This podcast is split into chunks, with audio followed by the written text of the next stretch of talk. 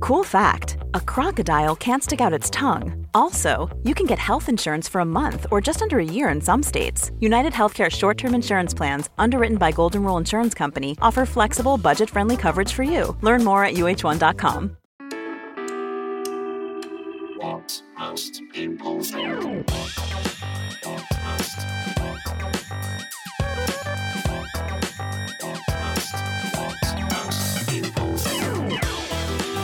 Hello and welcome to episode 172 of What Most People Think, and I hope that this, uh, I hope this finds you well. People, people often say that in emails, don't they? Hope, hope you're well. Hope you're well. The only time I give a fuck about when people are well is in the world of emails. I've never, never met a person in life and gone, I hope you're well. I hope you're well. You just go, all right.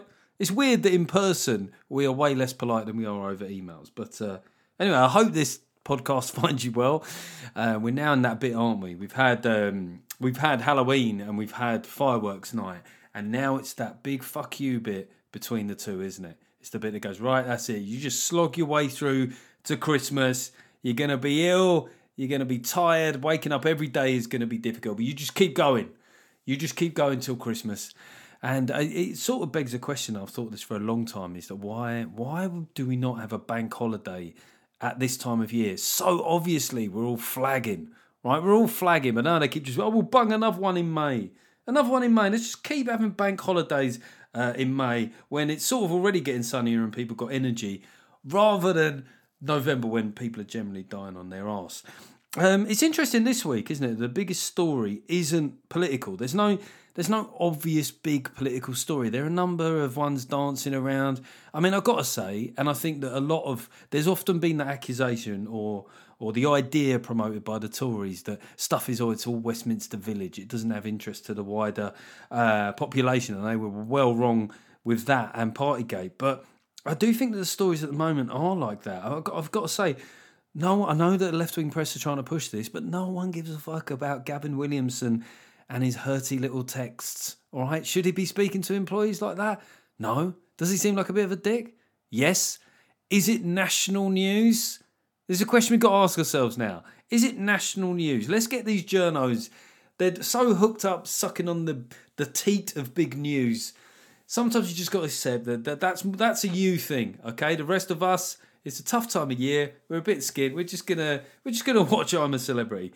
Uh, I just just to catch up with a couple of personal things. I went to my son's football the other day. My son is uh, six and a half, plays for a little league team, and um, at the weekend, uh, Hunts FA, Huntingdonshire FA, were doing this thing whereby. Uh, you could no one on the touch touchlines because you know there's this parent problem with parents, arsehole parents getting way too carried away by their kids playing football because they haven't dealt with their own emotional shit and they can't sort of uh, stop themselves from living excessively vicariously. Well, Hunts FA brought in this rule whereby uh, you're only allowed to clap. You're only allowed to clap, and that includes the coaches. And it, it was, I've got to say, it was a little bit odd. It was a little bit odd just clapping kids, you know. It felt, felt a bit like county cricket. you want to scream encouragement it? Oh, a round of applause, a round of applause. Uh, you know, eventually I, I do wonder if you can really change things. The kids then go, instead of, oh, I'm not getting any encouragement or oh, I'm not getting enough applause.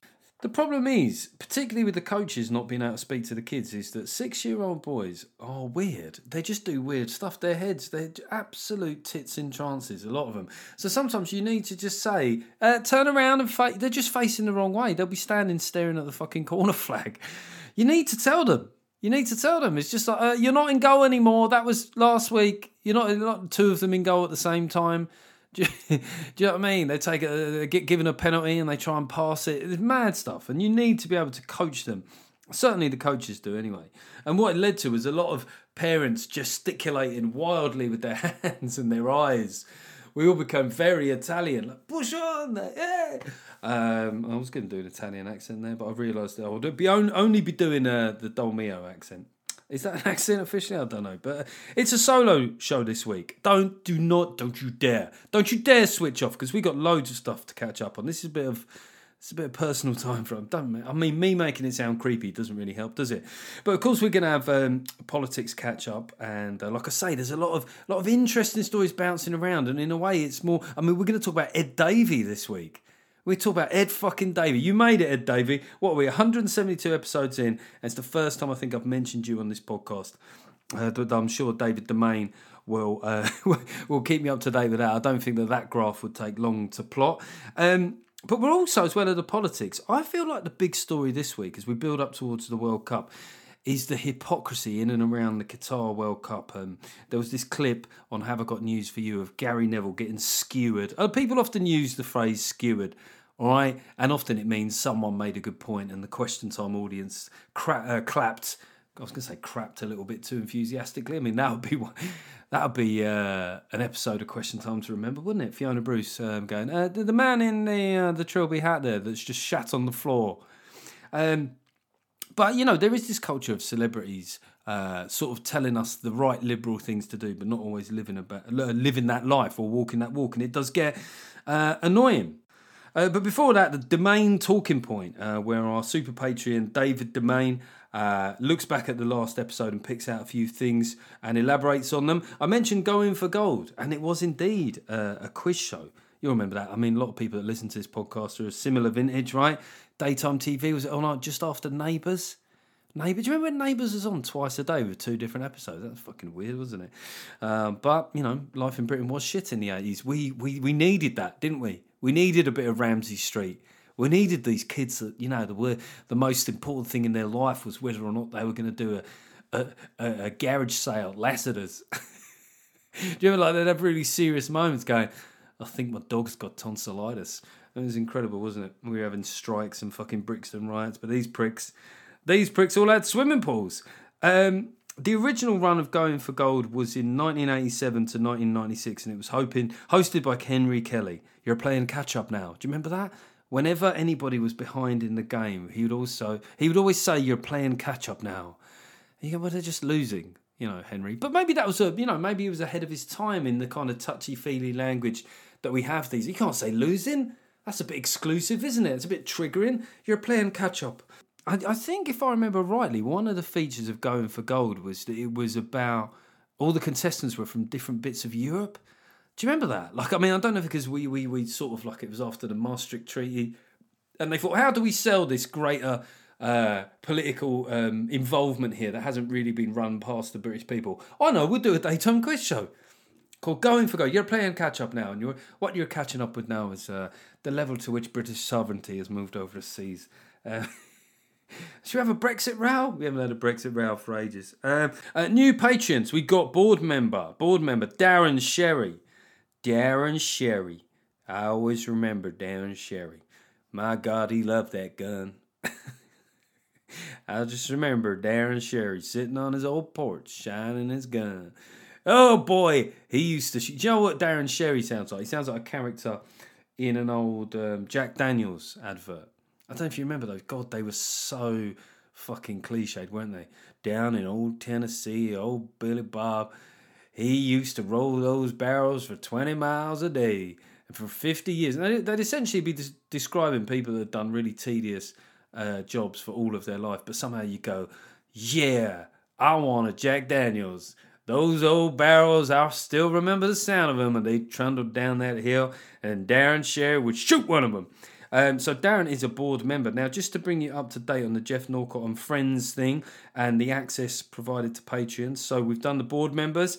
We've gone through uh, offer tickets for the VIP, and I'm pleased to say that we will have um, tickets available for uh, the other two tiers. Uh, there'll be a limited number available, so I'm basically going to post those up this week and just say, and it will be there'll be an allocated number of tickets. There'll be a certain number, and it will be first come first served. And we should also welcome a brand new VIP and a lady, no less, is Leslie Perry. Leslie Perry and Darren Sherry. Now you sound like a country act. I remember in my old Jeep that pickup took a real battering. Oh, drinking beers with some good old boys by a tree named Steve. Uh, I'm sort of attracted to that weird sort of country mythology. But thank you, Leslie Perry. And now I'm just read. Is Leslie, is it Giza? I don't think so. Leslie Perry. Leslie, welcome to the VIP. I hope you've checked and uh, hopefully you're available for one of those two gigs. Before we crack on and talk about the politics, let's just do a, thank you and a fuck you. I want to thank you to advertisers for doing so much to change the way that we see diversity. I mean, it's been a theme of the show ever since we started that adverts just do do not really statistically represent Britain, but it, that's clearly how it is now.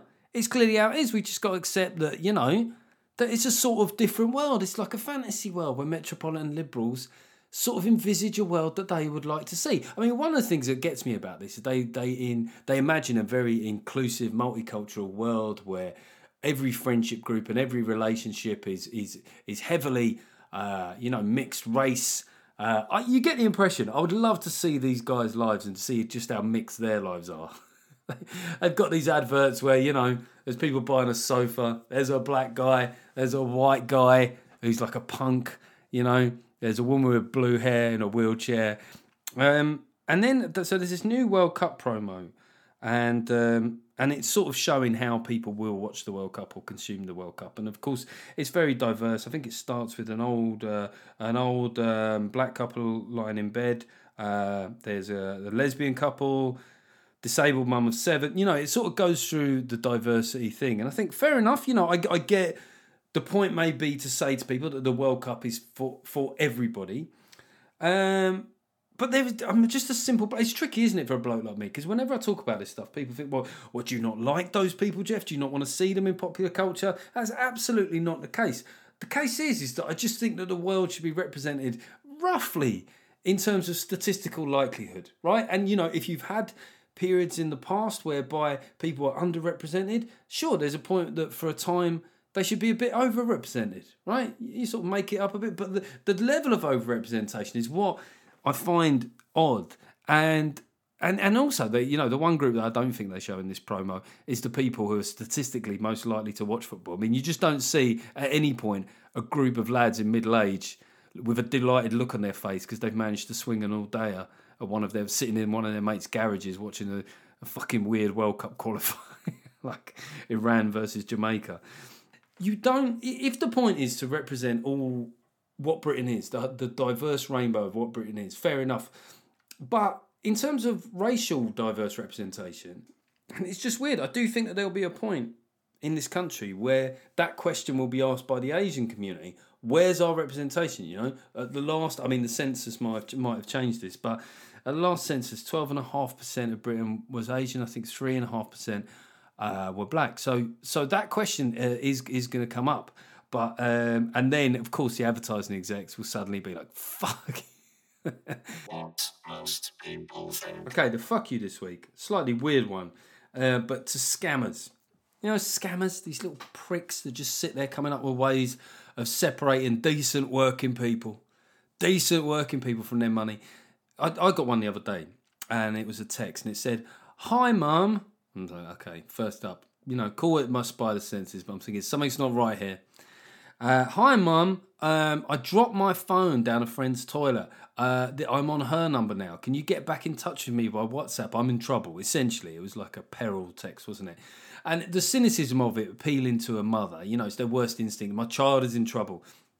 And so, no doubt, they want to go to WhatsApp because that sounds like, hey, it's encrypted. So, when I ask you for your fucking bank details, no one else will be able to hear, apart from the prick who's currently scamming you. I was so annoyed by it. I was so annoyed by it. I actually wanted to go through like a, a sort of role play thing where I was a heartless mother. You know, I was going, good, you deserve it. Get yourself out of this scrape, you prick. Just to really freak out the person on the other end. You've been a smackhead for years. This is the third time this week. Uh, t- tell me where you are. I'll send the police. I'll see you. You need you need locking up. Imagine that if the scammer then turned on you like you are a terrible mother. Well, you're a scammer. And this is the point. Is I think it's interesting how we rank crimes. Even the word scam doesn't sound that bad, does it?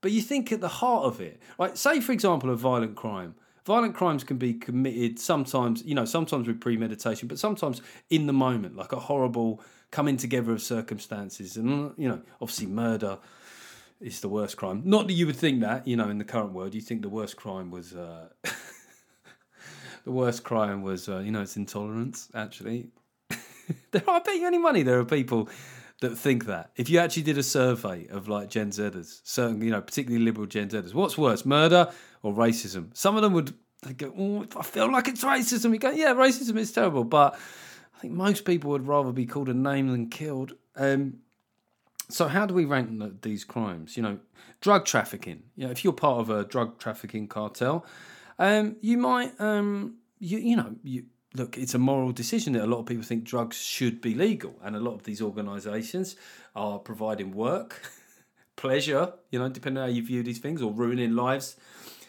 But they provide work. Some of them even probably have like a you know a pension scheme. Do they? Probably.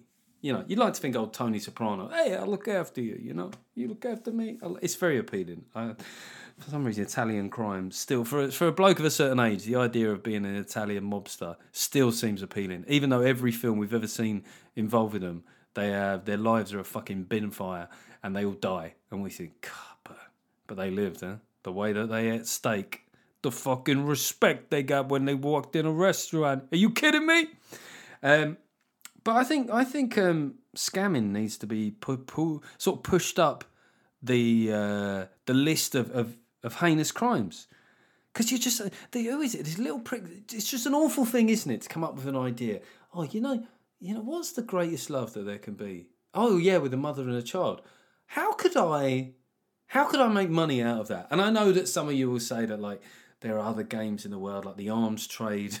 I mean, it's quite legitimate, which is obviously morally, uh, morally bankrupt you know, insurance, you know, insurers that never pay people out. There's all this stuff, but I just think as an individual to just sit there yourself and go, oh, I think I should have, you know, just normal people. I think I should have some of their money on the basis of of their of winning their trust uh, dishonestly.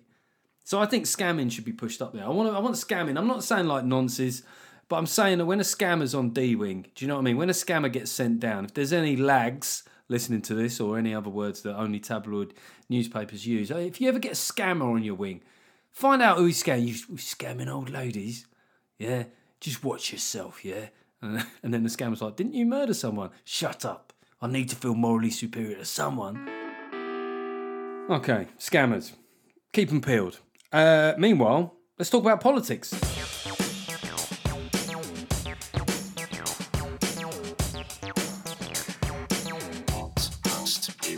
Okay, I hope everybody is excited about COP27. COP20. Does anybody else think that with the cops that they should give them names? Do you remember like in the early UFCs, it would be like UFC 16, Revenge, or you know UFC 21, Revolution. I think that the the cops should have names like that. You know, COP 27 should be called Renaissance. COP 27 Renaissance in Sharm el Sheikh. Watch it on pay per view or Extinction. and one of the issues that's come up, by the way, yeah, Rishi Rishi decided to go in the end, um, and I did think the moment that I saw him there, I did think it was it an odd decision to even think about not going in the first place because it is an opportunity, is it not, to seem like a statesman on the world stage. And I don't know if you saw that photo of him and Macron, the two little fellas, the two little Lord Farquaads of world world politics. I mean, it's weird, isn't it? I mean, so, so in the photo, they look delighted to see each other. And of course, you're like, for once, I don't have to wear heels. Give me a hug, Rishi. But um, it is weird, isn't it, that you're allowed to just mock a guy's height? It is, for first up, like, it has real social significance, doesn't it? There's a lot of people, women on Tinder, uh, height queens, I think they're called, that they, they just stipulate nobody under six foot. Nobody under six foot kind of brutal. Uh, thank God I'm married. There's every reason for me to work at my marriage, isn't there? I mean, if you look at my failing body, my dad bod, my height, you know, just just just keep the wife happy, Geoff. Because if you had to go back into the dating game, five eight and a half does not cut it. Um, and it's kind of brutal, isn't it? Because it's not something a man can change about himself. I think that there's something about female beauty that can be quite democratic. You can get a tit job, you can get uh, you can get a fucking weave, wig, whatever, nails extended, lips done. You can get it all done. You can get yourself up to a passable level. One thing you cannot do as a bloke is uh, is is get taller. But um, they were they were delighted to see each other, and uh, the discussion has come around to this contentious thing of whether or not uh, more uh, Western nations should pay reparations to you know places in Asia and Africa that are experiencing some of the backlash of um, global global warming, climate change. Is it called global? Is that a real old fuddy duddy thing to call it? the old global warming, hey? The acid rain, come on, hashtag Greenpeace. Um, and, um, you know, there is, there's an argument for this. One of the things I think is that politically, this is such a tricky thing to try and sell to the wider electorate, right? Now, of course, they could go down the road of just the two parties eventually take the same position. And uh, it's a fait accompli. But imagine them trying to sell that to the electorate at this point. You know, you get the impression there probably are quite a few Labour MPs. I mean, Ed Miliband certainly made noises that he believes that reparations to developing nations are um, are appropriate. But imagine trying to sell that at a general election. I mean, how easy would it be to do an attack ad? You, you, you'd end up with one of those American ones, wouldn't they? Labour want to get in. This is Ed Miliband. He thinks your money should be going to Pakistan. the Americans don't fuck about, do they, with with the attack ads?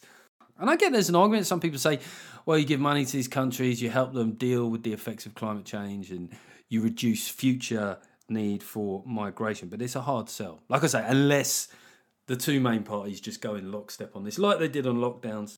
Does it have to be net zero? I mean, this one of the questions I've got to ask. Is it one of those things that the slogan is an easier sell when it's got a snappy name, net zero? Yeah, got to be, got to be net zero. Why? Why does it have to be net zero? Why can't it be a little bit above zero? No, got to be net zero. Is it like five a day? Is it like five a day where the government are like, look, we're not, no one's going to eat, very few people are going to eat five pieces of fruit and veg a day. But, do you know something that pissed me off about five a day? Is like, do you ever have one of those smoothies where it says like an innocent smoothie and it says uh, in this uh, 28 blueberries, 46 strawberries, a fucking crate of bananas, uh, a whole field of apples, one of your five a day. How is that only one of your five a day? Do I sound like an FM radio DJ? Uh, how the hell is that one of your five a day? Um, but yeah, maybe they were realistic and thought, well, if we can get the idea of five a day in people's heads, then you know, if people do two or three a day, that's still better than people just pushing fucking chips into their head all day long. But that's what that's what I wonder is like is is the the the, the violent shift towards net zero part of the, part of the problem here is that a lot of countries, you know, when you just suggest something to someone and people there's no, there's fucking no chance of me doing that. I might as well just carry on. You know, it's like some of these protesters that keep saying, "But there's no future." You know, they're, up a bridge, stand on top of the Dartford crossing, going, "There's just no future. We're all gonna die in a week." You go, "Oh, we're gonna die in a week then." Why, why am I why am I bothering? Let's let's fucking uh, let's heat the house. Let's heat the house directly. Let's get some coal going. Let's get some, let's open up some fucking coal mines. Let's enjoy these last few years.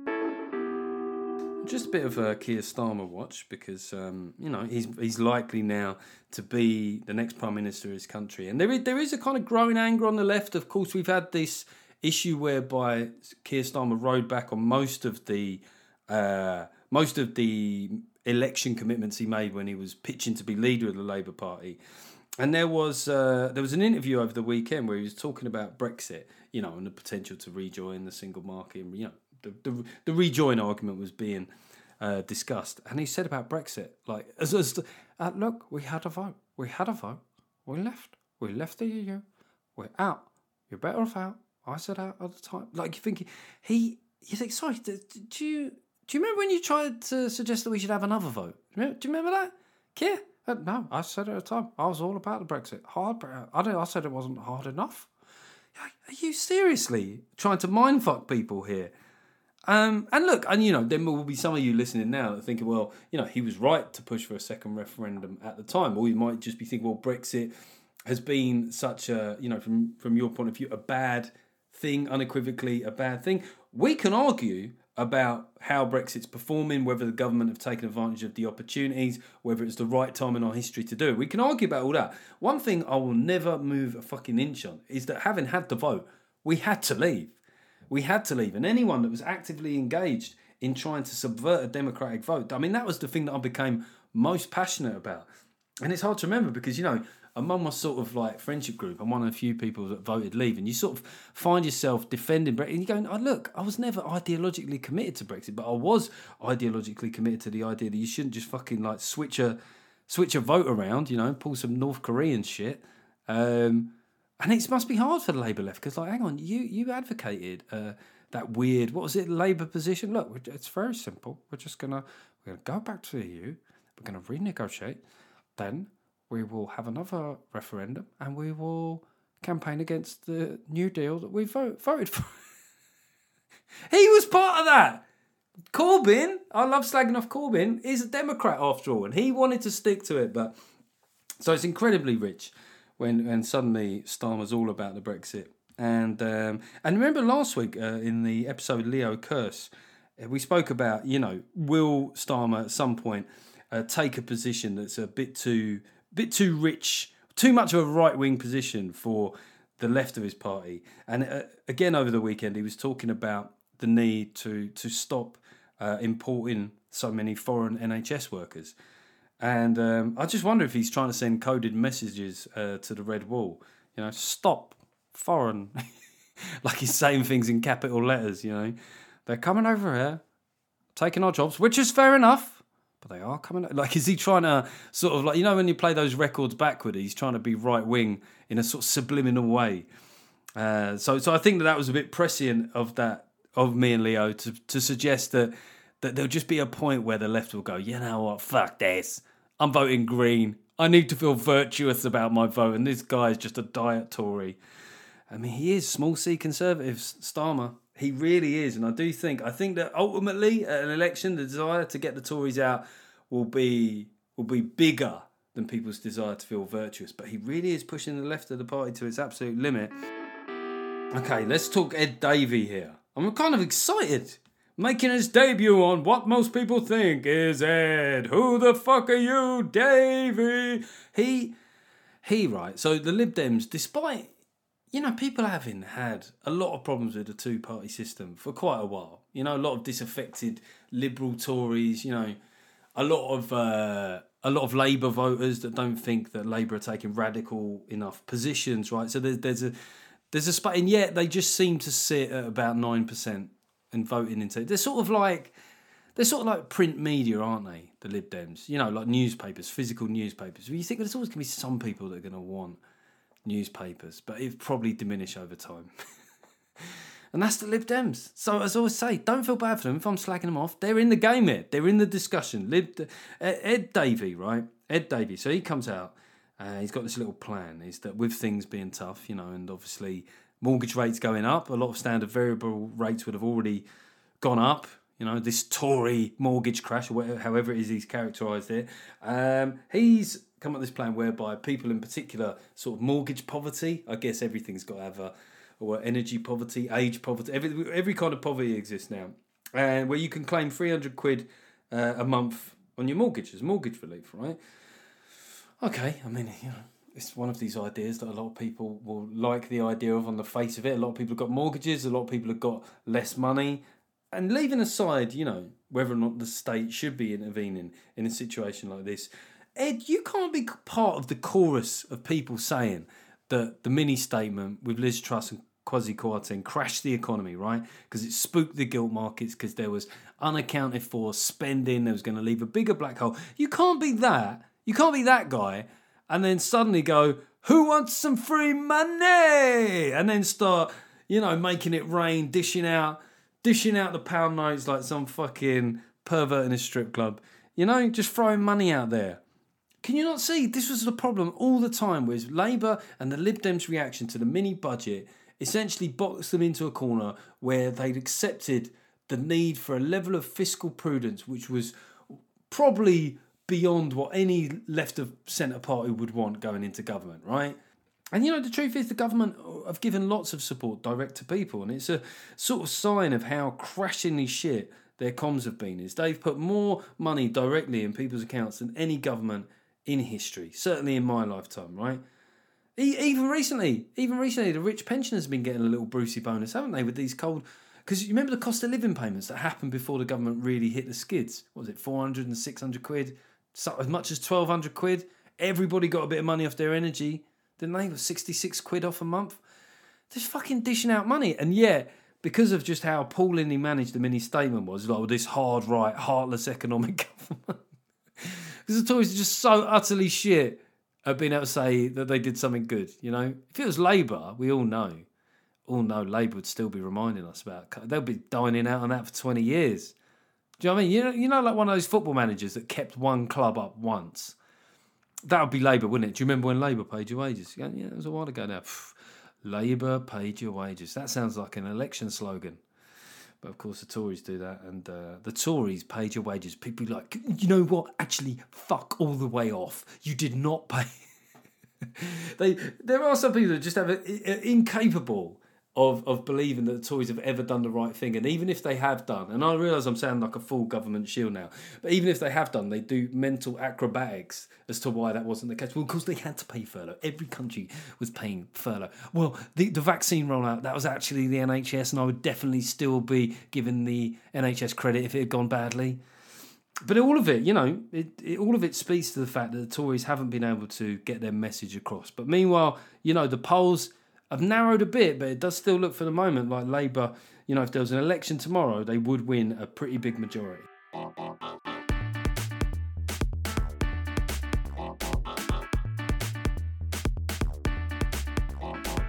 Okay, quick hype here, just uh, to say hello to some. Last month, Patreon dropped out a lot of people, a lot of people, but some of you have been kind enough to reactivate your accounts. We've got Matt Price, Matt Price, Paul Riding, who appeared to try to reactivate his account about 18 different times.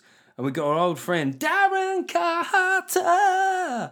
Darren Carter will not be dissuaded. And we've got a new Patreon as well here.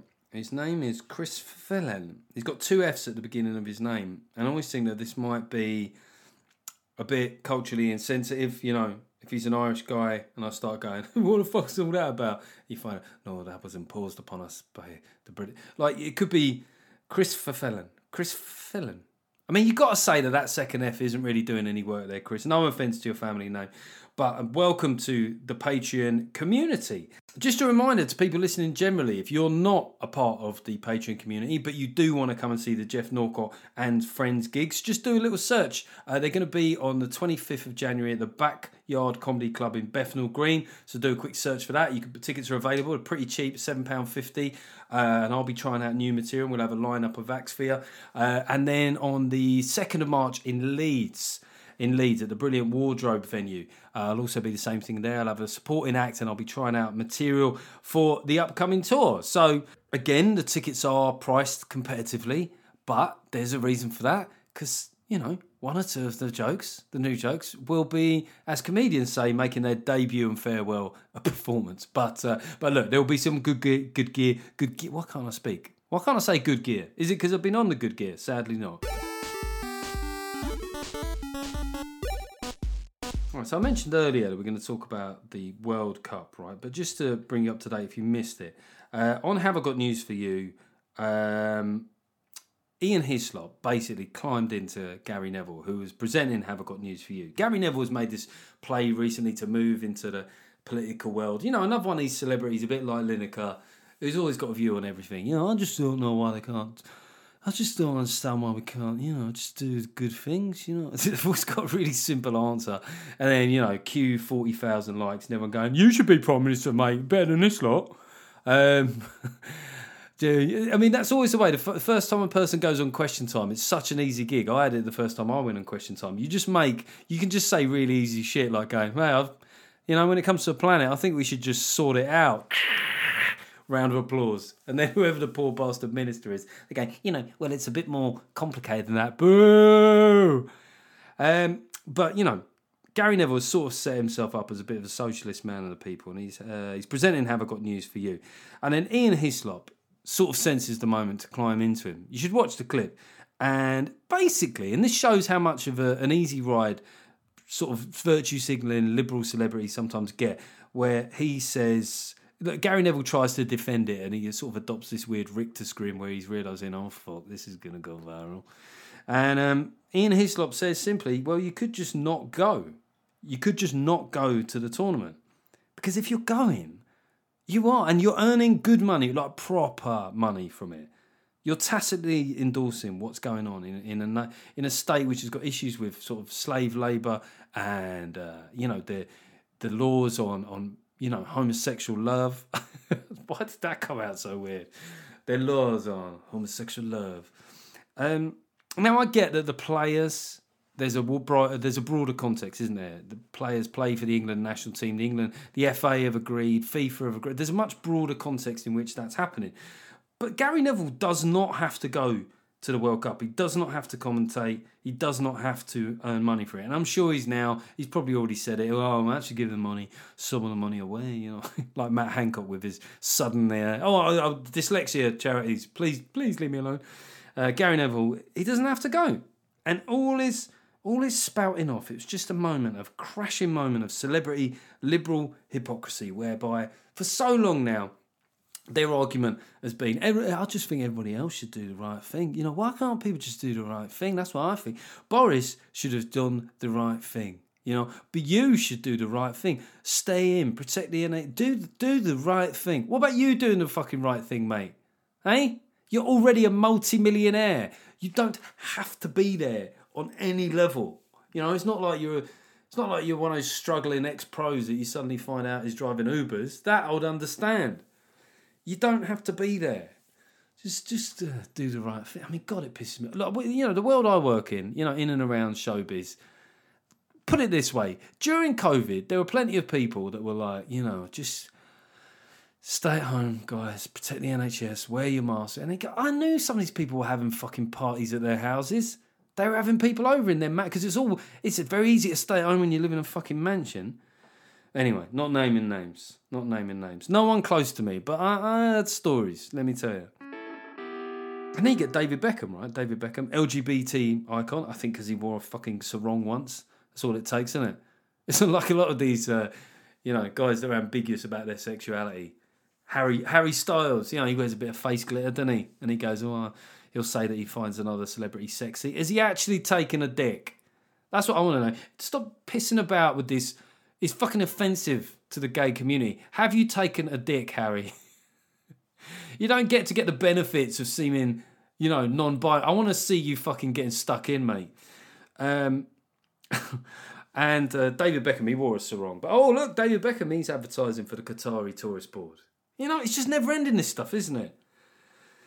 You know, you know that'll be why. Call me a cynic. Why David Beckham? All that come out about him earning money from Qatar. Then, uh, oh look, he's suddenly queuing to see the Queen. A twelve-hour queue. Well, well, well, wouldn't you know it? Surprise, surprise. That wasn't dreamed up by his PR. Um, all right, Geoff. Maybe you're being a bit cynical here, but let's talk about old net zero Gary Lineker.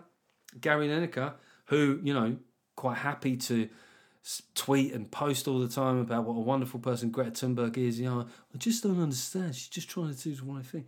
He's flying out here, there, and fucking everywhere, going to Barcelona to watch games. You know, they're just trying to make the world a better place. Well, why don't you make it a better place then, mate?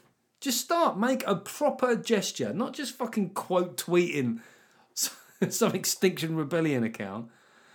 Actually take a stand. I'm sick of it, man. I'm sick of it. You remember Emma Thompson with the first big Extinction Rebellion thing? I mean, God, we'd have taken that. They remember the big pink boat outside Oxford Circus sta- station? You know, she got straight on a plane, didn't she? Flew first class, not not realising the irony of that. She flew first class to. I mean, Greenpeace must have been going, "What the fuck, man? We've been out there for going toe to toe with Japanese whaling ships. These Extinction Rebellion pricks, they just stick a pink boat outside a tube station. Suddenly, Emma Thompson is burning some carbon just to just to be seen alongside it. It's just I'm sick of it. You know, so easy to say the right thing. The reason I don't say the inverted commas right thing, it's not because I don't want the right thing to happen. I just don't want to end up being a hypocrite.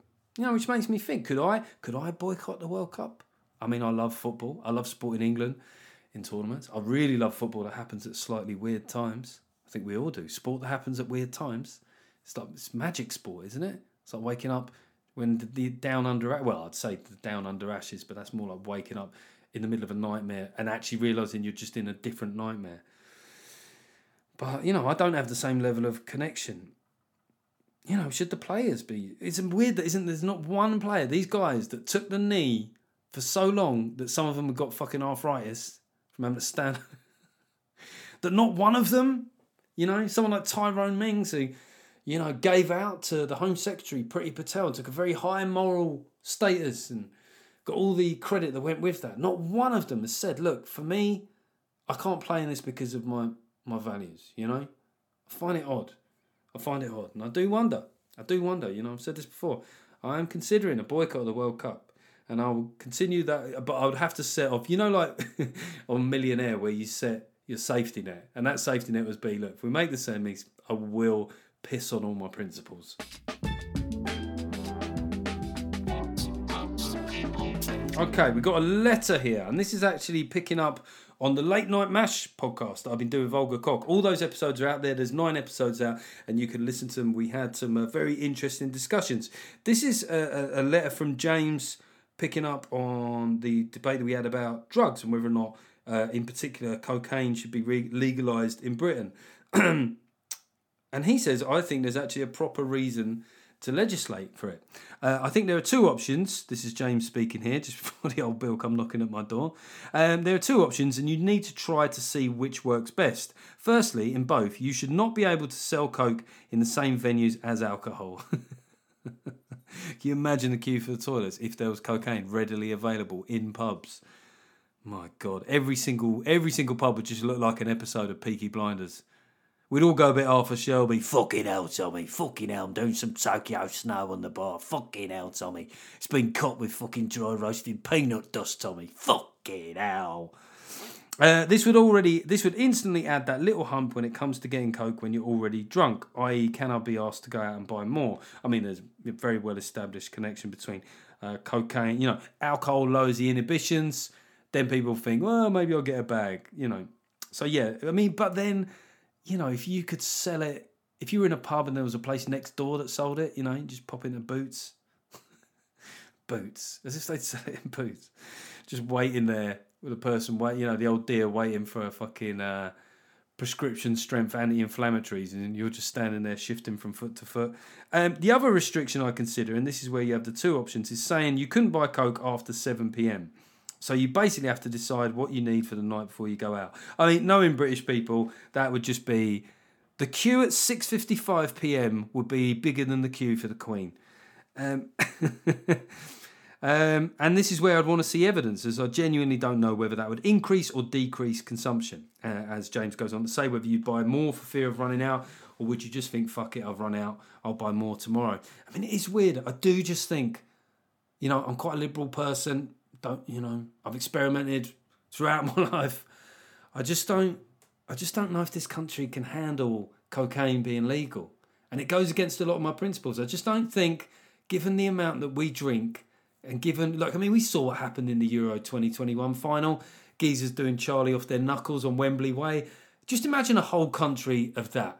That that is my problem. I think the difficulty element in obtaining cocaine is the one thing stopping us all from having heart arrhythmias. Okay, so that is the end of uh, this week's solo episode. Thank you so much for listening. I do enjoy doing the solo ones. As I say, recommend the show. Please recommend the show. Give it a like uh, on iTunes or wherever you get your podcasts uh, because the likes are all part of the algorithm and you keep it up the charts. And do make sure you're subscribed. Are you subscribed? Are you following this show? That's what again what helps keep it up. And uh, yeah, just recommend the show. If you know, obviously you can't afford the Patreon, then oh, I'm begging. I'll stop begging now. But let's say we got a, a couple of new reviews here. I haven't done these for a while. If you leave a five star review and I can see it, I will read it out. This is from Confused Writer. He calls the show thought provoking and funny. As a lefty, I don't agree with Geoff's Tory viewpoints. sound like Nicola Sturgeon there. Tory, fucking Tory. For her, that's a, that's a C word, isn't it? Conservative, but in a different way.